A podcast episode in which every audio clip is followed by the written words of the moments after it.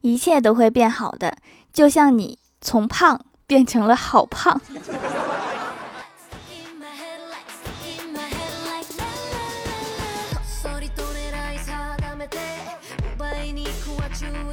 Hello，蜀山的土豆们，这里是全球首档古装穿越仙侠段子秀《欢乐江湖》，我是你们萌豆萌豆的小薯条。首先跟大家报告一件事情，就是我突然参加了一个于天川咖啡带货比赛。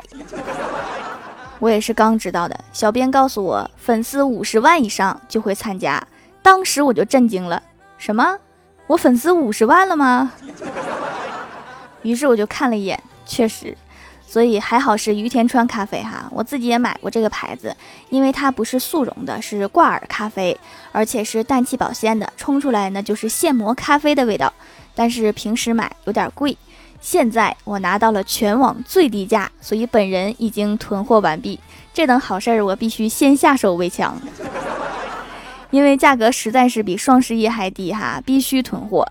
原价一五八，有赞商城七十五，而我这个链接厉害了，六十元包邮到家，而且是小松鼠清理盒，有二十片，十个口味。不仅如此，买就送小胖杯，买两份还送手冲壶。不仅如此，因为我突然发现本掌门的粉丝已经超过五十万，咱们就来庆祝一下。从本期节目屏幕中间的购物车链接购买成功，确认收货后，订单截图发送到我的微信公众号，微信右上角加号搜索 “nj 薯条酱”，选公众号就可以找到我，然后会抽一位直接免单，免单这个是本掌门自己送上的，别人还真没有，我也是难得参加一次比赛，虽然是被迫的，但是这个销量也不能太低啊，不然领导怎么看我，品牌方怎么看我？平时有喝咖啡习惯的，或者想要品尝一下便携式现磨咖啡的，请各位支持一下我，大恩不言谢，鞠躬！拜托大家重视重视，这大小也是一个比赛呢，蜀山派的面子问题呀。小时候和妈妈去逛街，总是惊异于我妈熟练的砍价手法，八十一件，不能再低了。我妈微微一笑，四十卖不卖？不卖，走了。店主们纷纷败于我妈的砍价功法之下。我曾以为我能是那个继承了砍价绝学的人，却不成想，今天我去买水龙头，老板说四十，我说便宜点吧，老板说不行，我说好吧，包起来。原来对于我来说，砍价就是一个形式。后来我总结经验，努力学习，终于上次买袜子的时候用上了。我问这个袜子多少钱呢？阿姨说十五。我说十块吧，阿姨。阿姨表情迟疑，但是说了一句成吧。从她三十秒内果断说出这句成吧的那一刻，我就知道完了，给高了。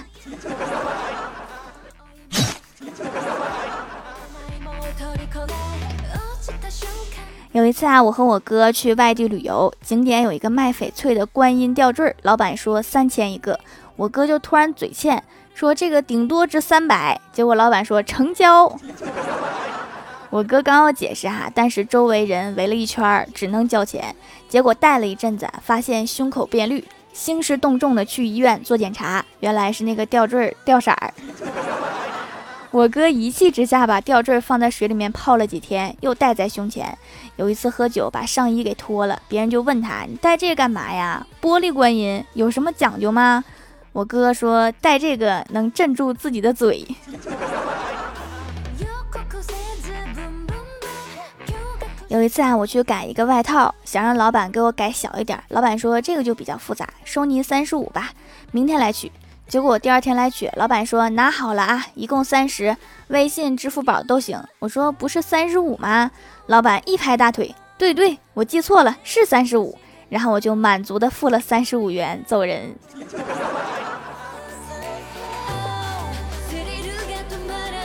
我们领导啊安排我出差，本来我是特别讨厌出差的，但是地点竟然是我游戏公会里面跟我聊的不错的小哥哥的地址，于是我就激动的去了。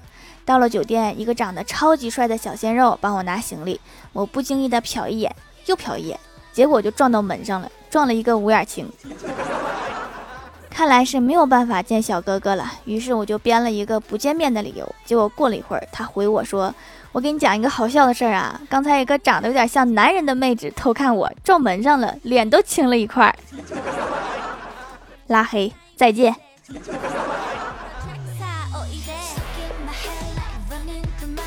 郭大嫂拉着我去相亲，说：“我说对方长什么样啊？万一我不喜欢，这顿饭吃的多难受啊！”郭大嫂说：“那这样。”咱们去吃西餐，你觉得那个男生有几分，就点几分熟的牛排，我就知道你对他的态度了。然后我就早点打圆场，咱们就赶紧撤。我说好吧。到了晚上，一进西餐厅，一见那个男生，我沉默了一会儿，之后问店员说：“老板啊，有冷冻牛排吗？”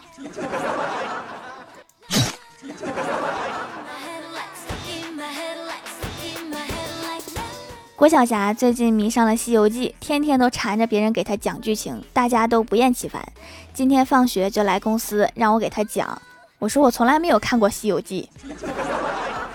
他一愣，同情地说：“薯条姐姐，你也太惨啦，没有对象就算啦，还没有童年。”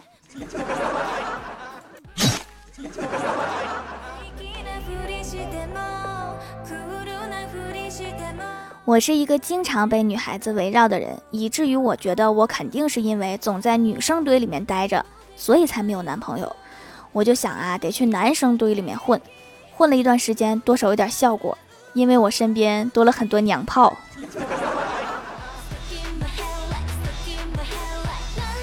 Hello，蜀山的土豆们，这里依然是带给你们好心情的欢乐江湖。点击右下角订阅按钮，收听更多好玩段子。在微博、微信搜索关注 NJ 薯条酱，可以关注我的小日常和逗趣图文推送，也可以在节目下方留言互动，还有机会上节目哦。下面来分享一下上期留言。首先第一位叫做大虾徐的北北，他说：“条条啊，你五期没有读我啦？我觉得这个名我一期都没有读过呀。”再不读我就要把蜀山的土豆坑都填上了。再给你讲个悲伤的故事吧。那天我问我妈妈说：“所以爱会消失，对不对？”我妈非常认真的暂停了柯南，然后一脸严肃的跟我说：“巴拉巴拉蹦，好了，你现在可以给我消失了。”没爱了呀，条条条照片是我本人，看看能不能晋级个皇后。话说阿姨刚才看的是柯南还是魔法少女？我现在还不想立后啊！据说当了皇后都会变恶毒，电视上说的。下一位叫做蛋挞小喵，他说留个段子：今天测体温的时候，测体温的那个老师拿着体温枪对着我的头，然后旁边有个同学说不许动，你被包围啦！我吓得赶紧躲开，那个老师一脸黑线。就是你们全班同学被他一个人包围了是吗？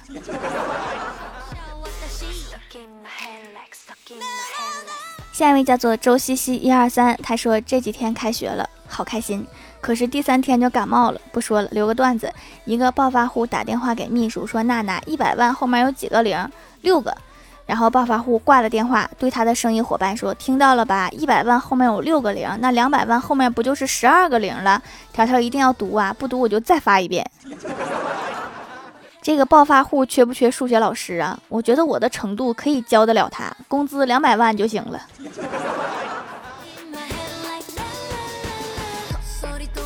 下一位叫做泡芙小宝宝，他说：“条啊，大学的时候听说我们高中级部的主任穿着高中的校服，拿着手机到小卖部里面抓人，逮到一个要拍照的时候，被校长给抓到了，问他上学为什么要带手机。”抓人就抓人哈，穿高中校服就显得有点猥琐了。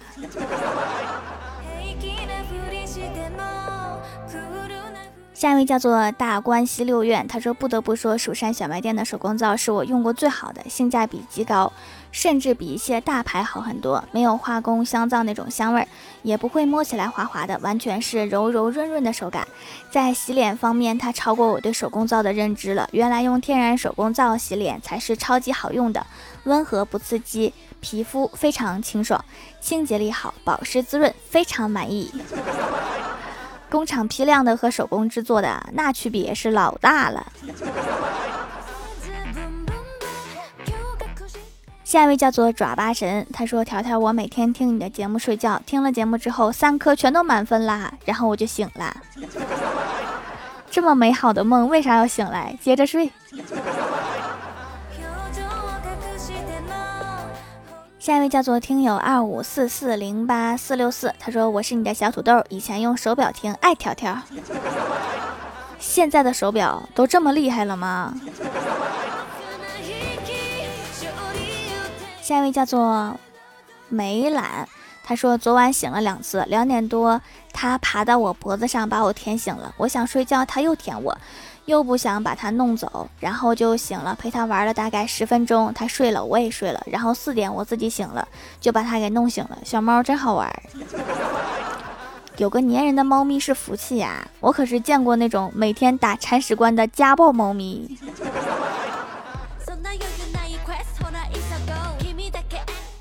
下一位叫做哈哈啊哈哈，他说见面礼一个小段子，路过一家店，店名叫容嬷嬷，出于好奇进去看了看，店主热情的迎上来问我，小伙子，你是来针灸的吗？容嬷嬷专业针灸五十年。下一位叫做佳期的暖宝宝，他说条啊，你还记得你在两年前读过一条评论说，你怎么把我和糗事播报那些？神经病放在一起吗？天道好轮回，现在你来糗事播报这个神经病窝了，有什么想法吗？呃，今天的天气挺好的，今天的月亮也好圆呐。